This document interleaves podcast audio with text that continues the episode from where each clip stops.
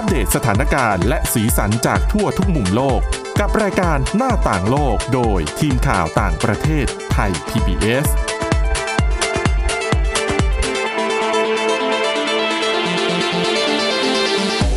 สวัสดีค่ะ ต้อนรับคุณผู้ฟังเข้าสู่รายการหน้าต่างโลกนะคะ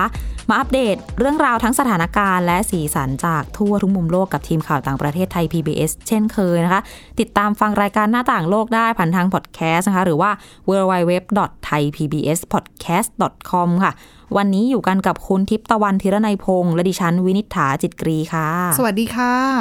วันนี้เราจะมีเรื่องของสัปดาห์นี้เนี่ยก็จะต้องมองเพื่อนบ้านเนื่องจากว่าเป็นวันครบรอบ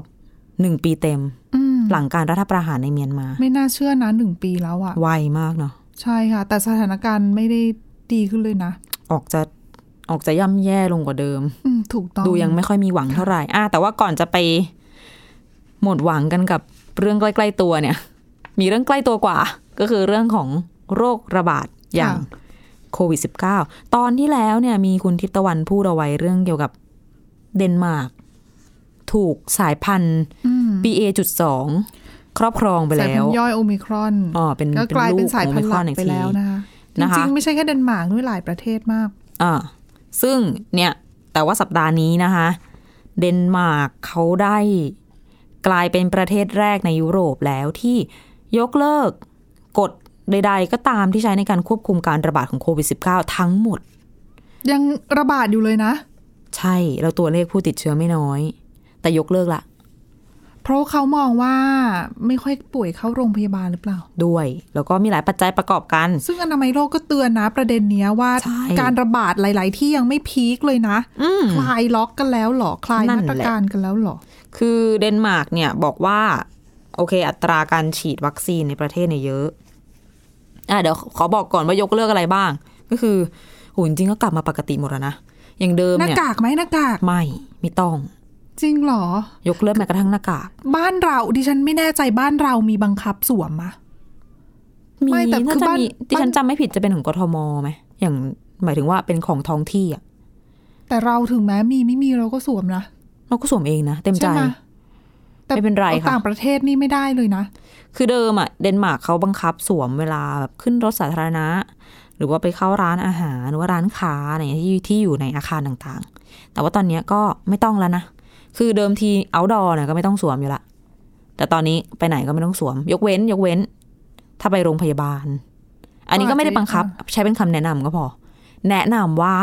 ถ้าไปโรงพยาบาล ไปศูนย์สุขภาพค่ะไปพวกแบบ nursing home ดูแล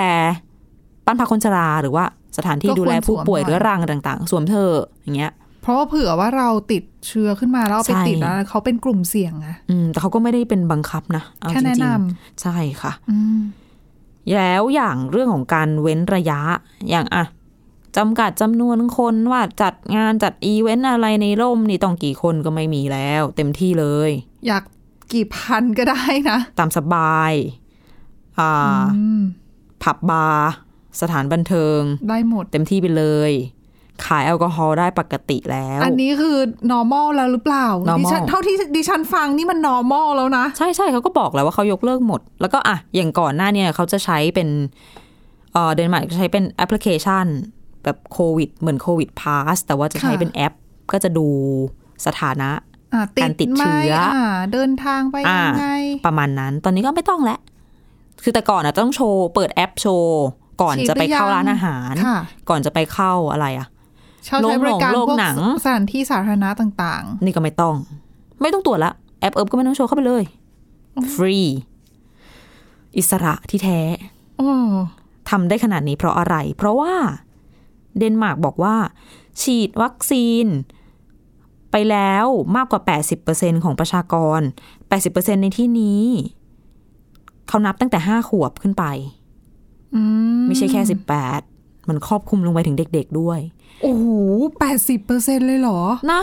แต่ว่าประเพราะชาว่ากหรลายเขาประเทศเนี่ยเจอปัญหาเรื่องที่ว่า พ่อแม่กลุ่มหนึ่งไม่พาลูกไปฉีดไงานลูกอืมที่อายุแบบห้าถึงสิบสองห้าถึงสิบเอ็ดปีอะไรอย่างใช่เงี้ยอาจจะใช่แบบลังไม่เลแปลกที่จะกลัว ตัวเลขไม่ค่อยสูงในหลาย ๆ ประเทศแต่เดนมาร์กอืมนี่รวมหมดเลยแปดสิบนะเนี่ย ใช่ก็คือจะเหลือแต่เบบีตัวตัวจิ๋วอ่าที่ตอนนี้สายัมงไม่ขวบอนุสี่มัติขวบอ่า นั่นแหละค่ะยังไม่มี อันนั้นอะยังไม่ได้ฉีด แล้วก็หกสิบเปอร์เซ็นฉีดเข็มสามไปแล้วอืมแน่นเยอะมากๆประชากรเขามีแค่ห้าล้านแปดแสนคน ก็บริหารจัดการได้ง่ายกว่า มีด้วยทรัพยากรเรื่องของเงินด้วยนะคะ เราจำได้ไหมเราเคยคุยกันเขามีระบบการติดตามเชื้อ ระบบการติดตามโรคที่ที่ค่อนข้างจะแบบล้ำอืม อืม แล้วก็อ๋อแต่ที่บอกไปก่อนหน้านี้ ให้ดีใจเรื่องของการยกเลิกมาตรการต่างๆมันมีนิดนึงที่เขาขอความร่วมมือเขาบอกว่า ถ้าเป็นไปได้อะขอให้ประชาชนแบบตรวจเชื้อเรื่อยๆนะเอาใช่เพราะว่าไม่ตรวจก็ไม่เจอไงอ่าใช่ต้องตรวจอย่างสม่ำเสมอเผื่อว่าแบบ มันเกิดอะไรขึ้นมา จะได้รู้จะได้รับมือถูก เกิดแบบกลายพงกลายพันธุ์ขึ้นมาอืมไม่รู้ตัวนี่ลำบากเลยนะ แต่เขาก็เรียกว่าอะไร ประเมินสถานการณ์ไว้ล่วงหน้ากันคนตกใจ คือช่วงประมาณหลาย ๆ สัปดาห์ก่อนหน้านี้นะคะ เฉลี่ยบางวันเนี่ย ติดเชื้อเกินห้าหมื่นคนนะ แต่ว่าโอ้โหเออ แล้วตัวเลขของเขาประชากรไม่กี่ล้านนะ น้อยกว่ากรุงเทพอีกหรือเปล่า น้อยกว่า น้อยครึ่งกว่าใช่ไหมครึ่งหนึ่งเองโอ้งงไปหมด แต่ใด ๆก็คือ ถ้าไปดูจำนวนคนป่วยที่อยู่ใน ICU เงี้ยลดลงอืมเออแล้วปัญหาเรื่องแบบภาระของโรงพยาบาลอะไรเงี้ย ก็เฉยๆ ก็เลยเป็นสาเหตุให้ยกเลิกมาตรการ แต่ก็เตือนว่า โอเค ยกเลิกแล้วเดี๋ยวสัปดาห์หน้าสัปดาห์นู้น เดี๋ยวก็เห็นคนติดเชื้อเยอะค่ะเยอะขึ้น แล้วก็อาจจะต้องเชิญให้มาฉีดเข็มสี่กันอืมอืมก็อาจจะคงจะประเมินสถานการณ์ก่อนยังไม่ได้ฟันธงค่ะ แต่ซึ่ว่างตัวเลขก็น่ากลัวนะ หลาย ๆ ที่ก็พยายามจะไม่นับตัวเลขคนติดเชื้อแล้วหรือเปล่า ใช่ใช่ดิฉันสังเกตว่าหลายที่จะดีกเลี่ยงในการแบบ จะไม่โฟกัสอะอืม เราจะไม่ค่อยเห็นว่าวันนี้เท่าไหร่หลักหน่วยแวหลักสิบอะหลักหมื่น แต่เขาจะพูดรวมๆว่าสัปดาห์ที่แล้วเฉลี่ย เท่าอะไรไหอร่ย่างนี้อะอ่าใช่ มันก็อืมก็เข้าใจได้แหละ อาจจะไปดูที่จำนวนคนเข้าโรงพยาบาลมากกว่า แต่ความเคลื่อนไหวนี้ก็อนามัยโลกก็เคลื่อนไหวทันทีเช่นกัน ค่ะ นะคะผู้อำนวยการองค์การอนามัยโลกก็เตือนแหละ ว่ามันเร็วเกินไปนะ ถ้าเกิดว่าที่ไหนเนี่ยจะมาประกาศว่า มีชัยชนะเหนือโควิด -19 แล้วหรือว่า หรือว่ายอมแพ้แล้วก็เถอะคือทั้งสองทางอะว่ามันยังเร็วเกินไป มันยังสรุปไม่ได้นะเพราะว่าคือโอมิครอนเนี่ย ยังไม่พีคเลยอย่างที่คุณทิพย์ตะวันบอก นั่นน่ะสิ ในหลาย ๆ พื้นที่นะคะใช่เพราะขนาดไม่พีคเนี่ยก็ตัวเลขก็สูงแล้วอะ อืม แล้วก็ย้ำเหมือนเดิม ที่เราได้ยินมาตลอดว่าอืมวัคซีนเนี่ย เป็นกุญแจสำคัญแหละ แต่ว่าเอ่อ ไม่อยากให้ใช้วัคซีนแค่อย่างเดียว อยากให้ใช้มาตรการอื่น ๆ ควบคู่ไปด้วยในการป้องกันการระบาดอืมแต่หลายๆที่ก็ดิฉันว่าอาจจะทนคือประชาชนก็ทนไม่ไหวแล้วกับเรื่องของการต้องมาปฏิบัติตามมาตรการป้องกันต่างดิฉันว่าในในคนแง่หนึ่งไม่อะนะเหมือนกันด้วยแหละหมายถึงว่าๆอืมแนว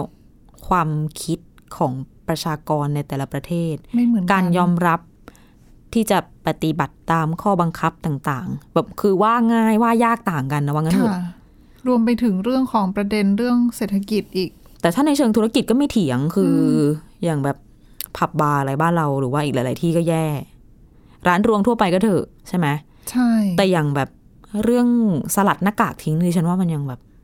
พูดยากอะ่ะ เพราะว่าเรากลัวไง เราอยู่ในสังคมที่คนส่วนใหญ่คิดเหมือนเหมือนๆกันว่า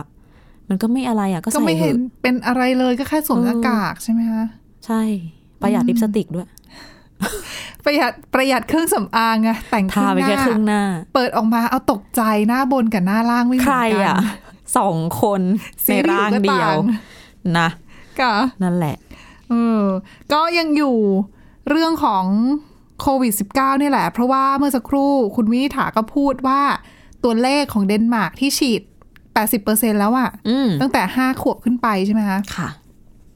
ตอนนี้ความเคลื่อนไหวล่าสุดในเรื่องของวัคซีนเด็ก เด็กในที่นี้ไม่ใช่เด็กแบบห้าหกขวบนะ เป็นเด็กตั้งแต่อายุต่ำกว่า คือเด็กอายุต่ำกว่าห้าขวบลงมาอืมมีความคืบหน้าแล้วนะค่ะที่สหรัฐอเมริกาค่ะ ตัวเอ่อสำนักงานอาหารและยา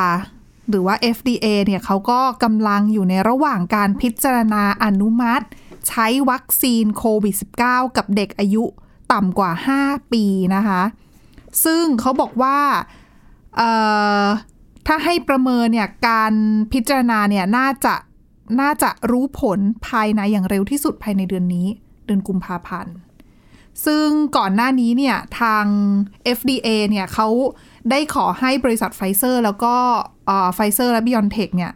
ส่งเอกสารเรื่องของการทดสอบวัคซีนเข้าไปให้เขาพิจารณา เพราะว่าเขาประเมินจากสถานการณ์ที่เกิดขึ้นแล้วก็เหมือนกับ คือทางหน่วยงานของสหรัฐเองเขาก็ประเมินจากความจำเป็นว่าเขามองว่า อยากจะให้เด็กที่แบบห้าขวบลงไปอะ่ะ ได้ฉีดวัคซีนด้วยค่ะเพราะว่าในกรณีที่พ่อแม่ติดเชื้อโควิด -19 ขึ้นมาเนี่ย ลูกๆจะได้ไปอยู่กับพ่อแม่ได้ เพราะไม่งั้นคือตอนเนี้ยคือเด็กต่ำกว่าห้าขวบอะถ้าไม่มีคนเลี้ยง คือไปเลี้ยงที่อื่นไม่ได้ไงค่ะถูกไหมล่ะ แล้วถ้าไปเลี้ยงกับพ่อแม่ที่พ่อแม่ติดเชื้อล่ะ นั่นน่ะสิ แล้วพ่อแม่ปัจจุบันก็จะไม่ได้เข้าไปกักตัวแบบปกติแล้วไงอ่าเออ รูปแบบของการของมาตรการป้องกันในเรื่องของการจัดการกับคนที่ติดเชื้อมันไม่เหมือนเดิมค่ะดังนั้นเนี่ยเขาเลยมองว่ามันมีความสำคัญที่เด็กอายุต่ำกว่า5ขวบ ควรจะได้ฉีดวัคซีนด้วย เพราะว่ายังสส่งผลไปถึงเรื่องของการปิดโรงเรียนอืมเรื่องของ day care ต่างๆด้วยค่ะ ก็เลยมาอะ FDA มองว่ามีความสำคัญก็เลยขอไปให้ไฟเซอร์และ BioNTech ส่งเอกสารมาไฟเซอร์และ BioNTech ก็เลยส่งเอกสารมาก็คือตอนนี้อยู่ในระหว่างการเตรียมรอการพิจารณานะคะ ซึ่งเขาบอกว่าทางคณะผู้ที่ปรึกษาที่เป็นผู้เชี่ยวชาญของ FDA เนี่ย เขาจะมีการหารือในประเด็นนี้ในวันที่ 15 กุมภาพันธ์นี้อืมพอหารือเสร็จถ้า แนะนำให้ใช้ค่ะ FDA ก็จะไฟเขียว พอเรื่องไปถึง FDA โอเคปั๊บ เรื่องมันจะถูกส่งไปที่ CDC อ่าทางคณะที่ปรึกษาของ CDC เนี่ยต้องมาพิจารณาอีกทีว่า จะฉีดไหมยังไงอะไร แล้วถ้า say yes ก็จะ คือปกติเขาจะใช้เวลาประมาณ 1 สัปดาห์นะค่ะสำหรับ CDC ว่าจะโอเคกับ FDA หรือเปล่าอ่า ถ้าเป็นแบบนั้นเนี่ยอะ CDC ใหญ่ก็จะไฟเขียวอนุมัติให้มีการใช้เป็นกรณีฉุกเฉินได้ก็ก็ตามนั้นก็คือเร็วที่สุดก็อย่างที่บอกกุมภาพันธ์นี้สำหรับการฉีดวัคซีนไฟเซอร์ให้กับเด็กอายุต่ำกว่า 5 ขวบ ซึ่งมันสำคัญนะ คือดิฉันเราอะไม่มีลูกมีหลานตัวเล็ก ๆ ก็จะอาจจะยังไม่ทันคิด แต่ว่าเห็นคนที่เขาแบบมีลูกเล็กๆ หลาย ๆ คนก็บ่นเหมือนกับว่ามันก็กระทบกับการใช้ชีวิตเด็ก คือเด็กตัวเล็กอะเขาอาจจะยังแบบไม่ได้เดินคล่องมันยังไม่ถึงวัยอนุบาล เขาไม่ได้ไปวิ่งเล่นหรือไปโรงเรียน แป๊บๆก็เอามือเข้าปากแล้วคุณ แล้วมันจะมีช็อตที่แบบพ่อแม่อะก็ต้องพาลูกๆออกไป เอาไปสนามเด็กเล่นบ้างไปเล่นไปเดินในหมู่บ้านบ้าง มันก็จะต้องเจอคนนู้นคนนี้ใช่ถ้าเป็นผู้ใหญ่อะมันก็คุยกันได้แบบว่า ก็เกรงใจกันไม่จับใช่ไหมแต่บางค่ะทีอะเราเจอน้องๆเด็เด็กกไม่ได้ๆเขาเห็นเด็กด้วยกัน เออเขาอยากเล่นกับน้องอย่างเงี้ยมแล้วเด็ก เด็กที่โตกว่า ก็ไม่รู้แบบคือบางคนก็แบบเป็นเราแล้วก็แบบกลิ้งกับพื้น เอ่ยอ่าจับถูกนู่น เอ่ยจับแล้วเด็กนี่บางเอ่ทียเขาสวมหน้ากากก็ก็ไม่ค่อยดีด้วยนะเขาไม่ใช่ ไม่เขาก็เด็กไม่อะค่อยเหเนาะมาะอะไม่ค่อยเหมาะกับเออการสวมหน้ากากสักเท่าไหร่ ซึ่งก็ยิ่งทำให้คนที่มีลูกเล็กเนี่ย ต่ำกว่าห้าขวบเนี่ยโอ้โหกลัว แต่คนส่วนหนึ่งก็มองนะคะ ว่าถึงแม้ว่าสหรัฐจะอนุมัติให้มีการฉีดวัคซีนในเด็กอายุต่ำกว่า5ขวบ ถ้าสมมุติไฟเขียวนะ จะมีพ่อแม่สักกี่คนที่พาลูกมาฉีด คุณจะฉีดไหมถ้าเกิดว่าเป็น ถ้าเกิดเป็นตัวเอง พูดยากเหมือนกันนะดิฉันดิฉันใช่ดิฉันว่าพูดยากมากคือหนึ่งขึ้นอยู่กับปัจจัยว่าจะมั่นใจว่าลูกสุขภาพ โอเคไหมแล้วฉีดแล้วผลที่ได้ล่ะ เพราะว่าตอนเนี้ยมันมี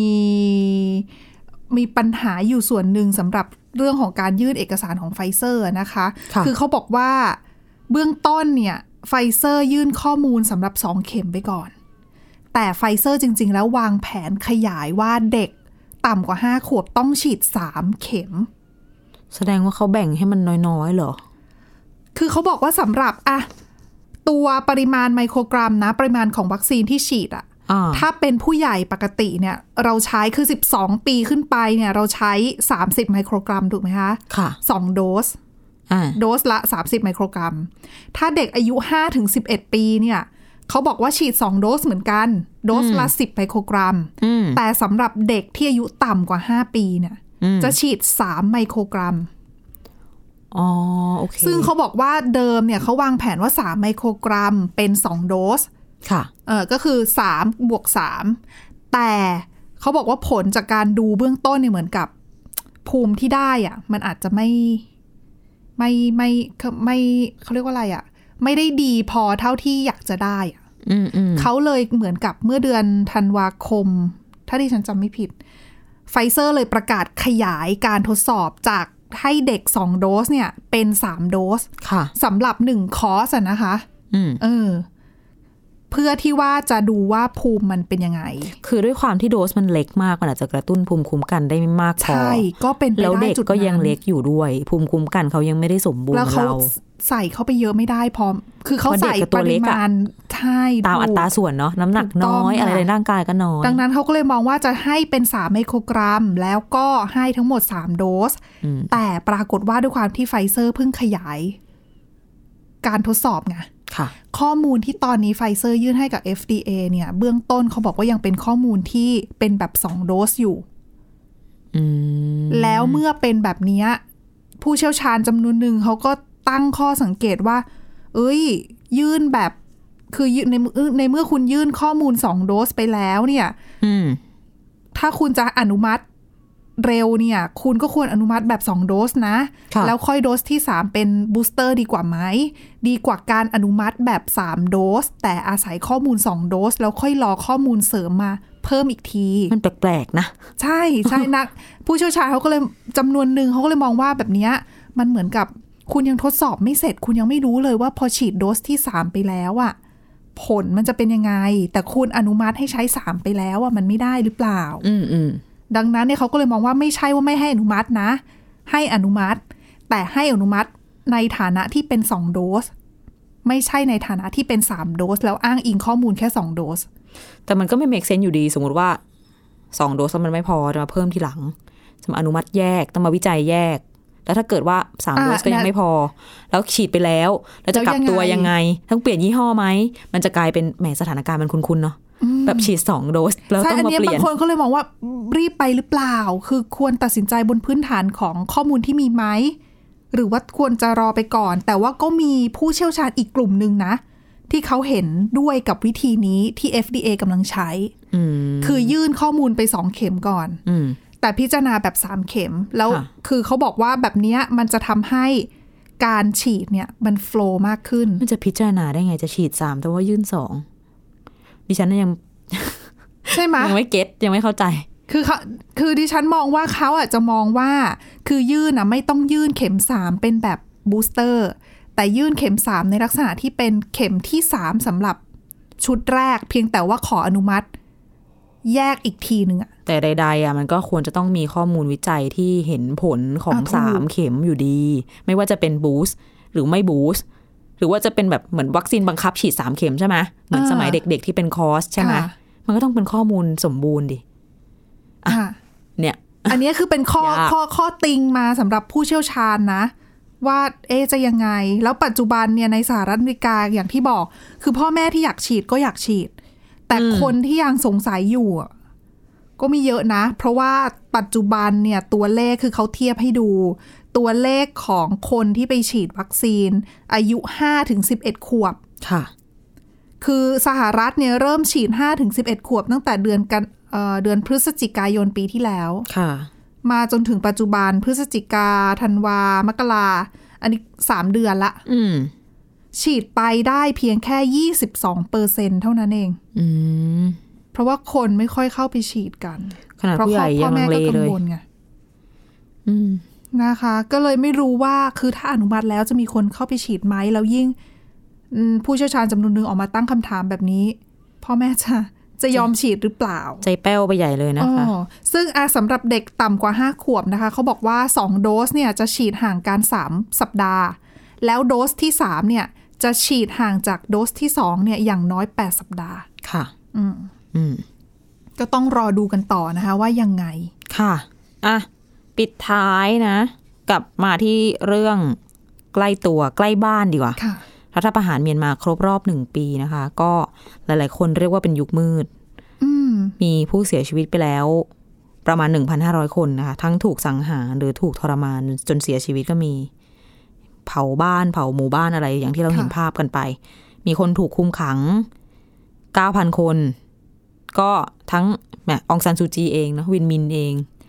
พรรค NLD คือองสายแข็ซางนนี่โดนไปกี่คดีน่ะ อันนี้ต้องมานั่งแจงกันโอ้เยอะนะเป็นโทษสิบเยอะอยู่เกินสิบมาได้ฉันอ่าว่า แล้วนอกจากคนถูกคุมขังก็มีคนพัดถิ่นอีกจากค่ะความขัดแย้งอีกหลายแสนคน ถามเรื่องซูจีเข้าเรื่องเลยดีกว่า ซูจี มีหลายคดีมากนะคะ ตอนนี้ปัจจุบันตัดสินไปแล้วสามข้อหา โดนโทษหกปีหนึ่งคือการปลุกปั่นการต่อต้านกองทัพ จากการที่เธอส่งหนังสือไปหาองค์กรสากลต่างๆ ว่าไม่ให้ยอมรับรัฐบาลทหารค่ะเข้าขายยุยงปลุกปั่น อันนี้ก็โทษ 2 ปีตัดสินไปแล้ว ตอนตั้งแต่ปลายปีที่ผ่านมา ข้อ 2 เรื่องของการฝ่าฝืนกฎควบคุมโควิด -19 จากการหาเสียงเลือกตั้ง ตอนปี63นู่น อันนี้ก็จำคุก2ปีอะสี่ละ อืม นับกันไป อีกข้อหนึ่งคือเรื่องของการครอบครองวิทยุสื่อสารกับเครื่องรบกวนสัญญาณ คือไม่มีใบอนุญาตอะ ก็ขัดต่อกฎหมายตรงนี้ก็อีกสองปี จริง ๆ อันเนี้ยเป็นมีโทษแยกคือชิ้นหนึ่งสามปี ชิ้นหนึ่งหนึ่งปีอะไรประมาณเนี้ยแต่ว่าค่ะเอ่อเขาให้ใช้โทษในเวลาเดียวกันไปก็เลยอาตีพูดง่ายๆคือสองปี ก็คือสิริรวมตอนเนี้ยหกปี แต่มันยังไม่สิริรวมสิ เพราะว่ามันยังมีอีกคดีหนึ่งที่ตอนน่าจะนี้เจ็ดสิบหกไหมซูจีจำอายุไม่ได้แต่เจ็ดสิบกว่า โอ้โหบวกก็แปดสิบกว่านะยังคือคือคือถ้าถ้าคดีแค่นี้นะไม่ใช่แต่ว่ายังมีแค่นี้อีกหลายคดียังมีค่ะมีอะไรอีกคะ ยังไม่จบอย่าเพิ่งนับศพทหารค่ะ กลางเดือนนี้คาดว่าจะไต่สวนอีกคดีหนึ่งนะคะ เรื่องของการใช้อิทธิพลเหนือกกต ทุจริตการเลือกตั้งอืมอันนี้โทษจำคุกสูงสุดเนี่ยคือ 3 ปีค่ะก็รอฟังว่าจะมีการไต่สวนไหม แต่ว่ายังมีคดีอื่นที่น่าตกใจอีก เช่น การบันทึกและเปิดเผยข้อมูลลับของชาติ ที่ค่ะอาจจะเป็นประโยชน์กับศัตรู อันนี้จำโทษจำคุกแรงสิสูงสุดโทษ 14 ปีโอ้และ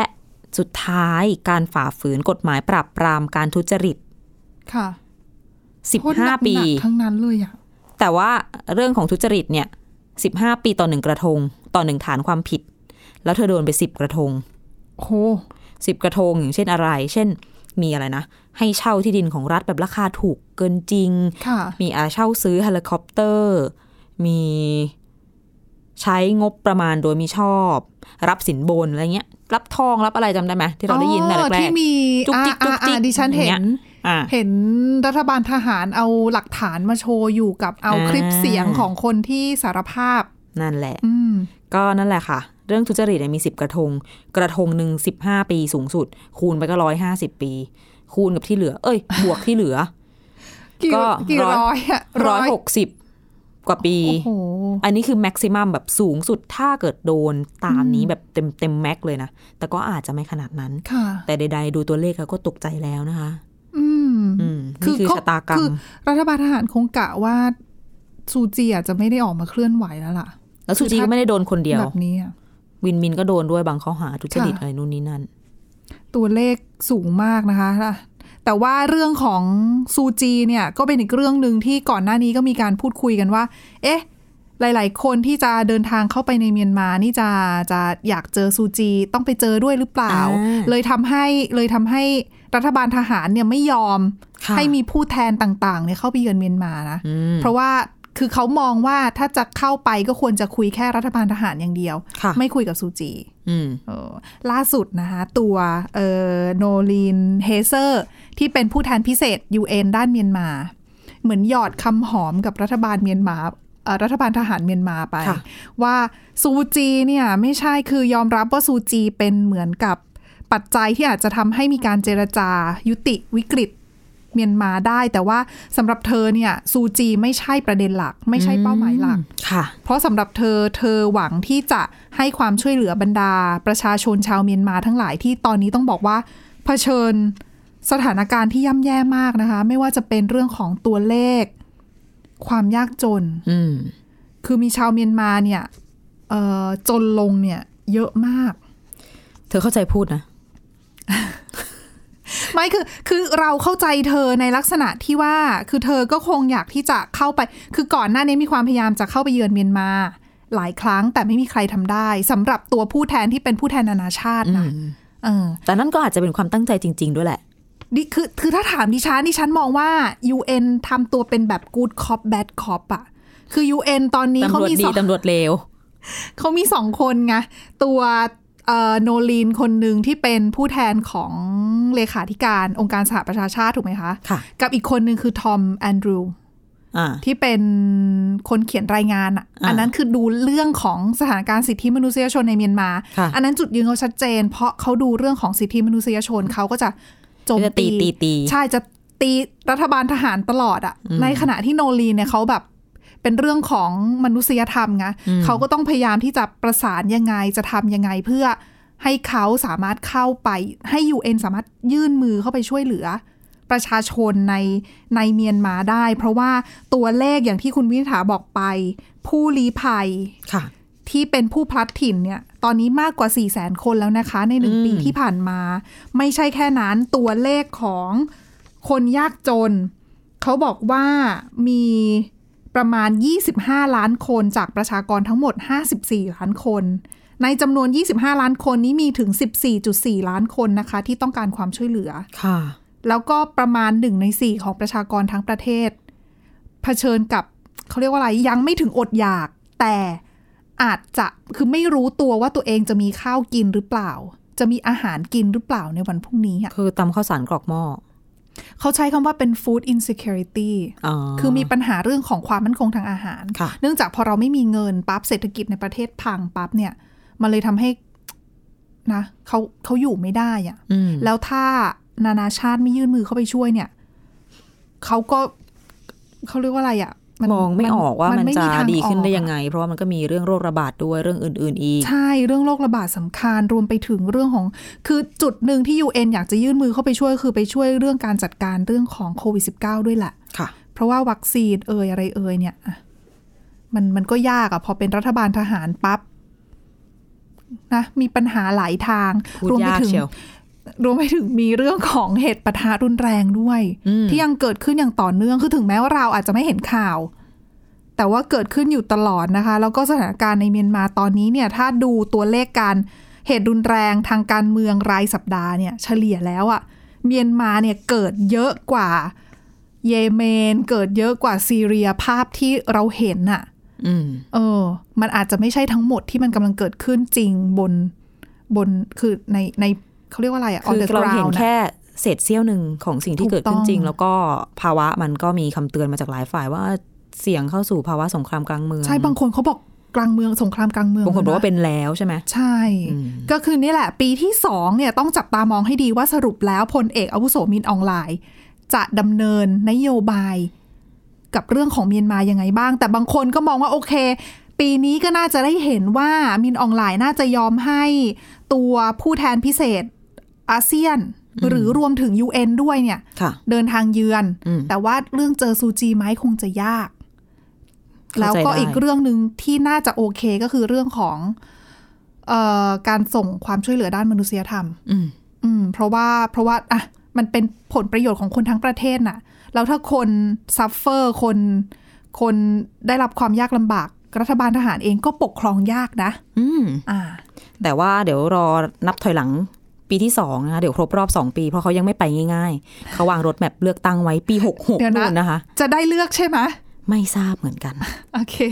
นะและนี่คือทั้งหมดของรายการหน้าต่างโลกวันนี้นะคะ คุณผู้ฟังติดตามฟังเรากันได้เช่นเคยค่ะ www.thaipbspodcast.com นะคะ วันนี้เราสองคนและทีมงานทั้งหมดลาไปก่อน สวัสดีค่ะ สวัสดีค่ะ